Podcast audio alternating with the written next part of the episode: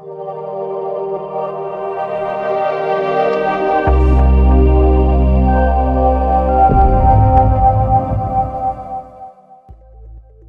everyone. My name is Jessie Skinner, and you're listening to A Healthy Imagination.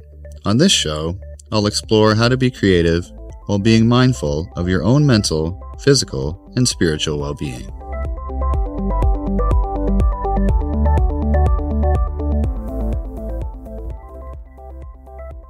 You're listening to A Healthy Imagination with me, Jessie Skinner.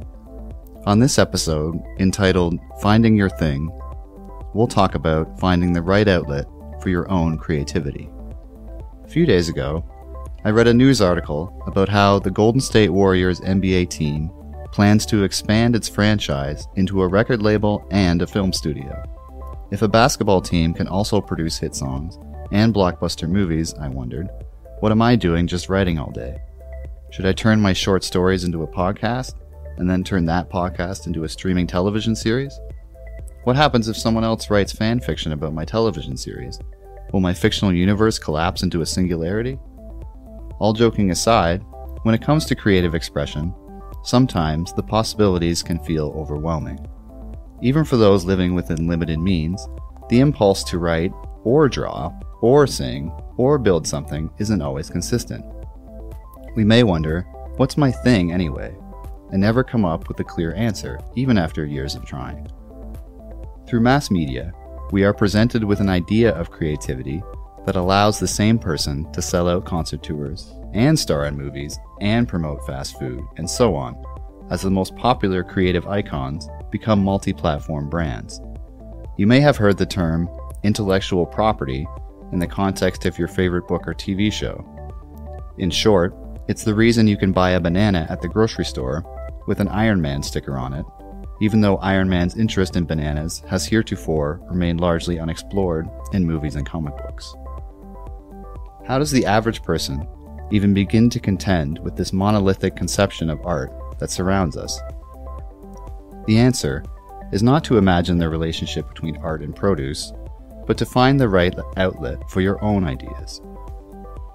And when we think we found our thing, there may be an impulse to make it into something else to turn an interest in gardening into a business, for example, or a short story into a series of novels, before that thing has had a chance to be itself.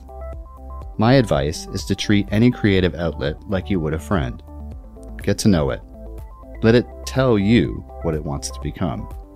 A sketch into a mural, a dish into a three course meal, or a hobby into a career. Your work is on a journey just like you are.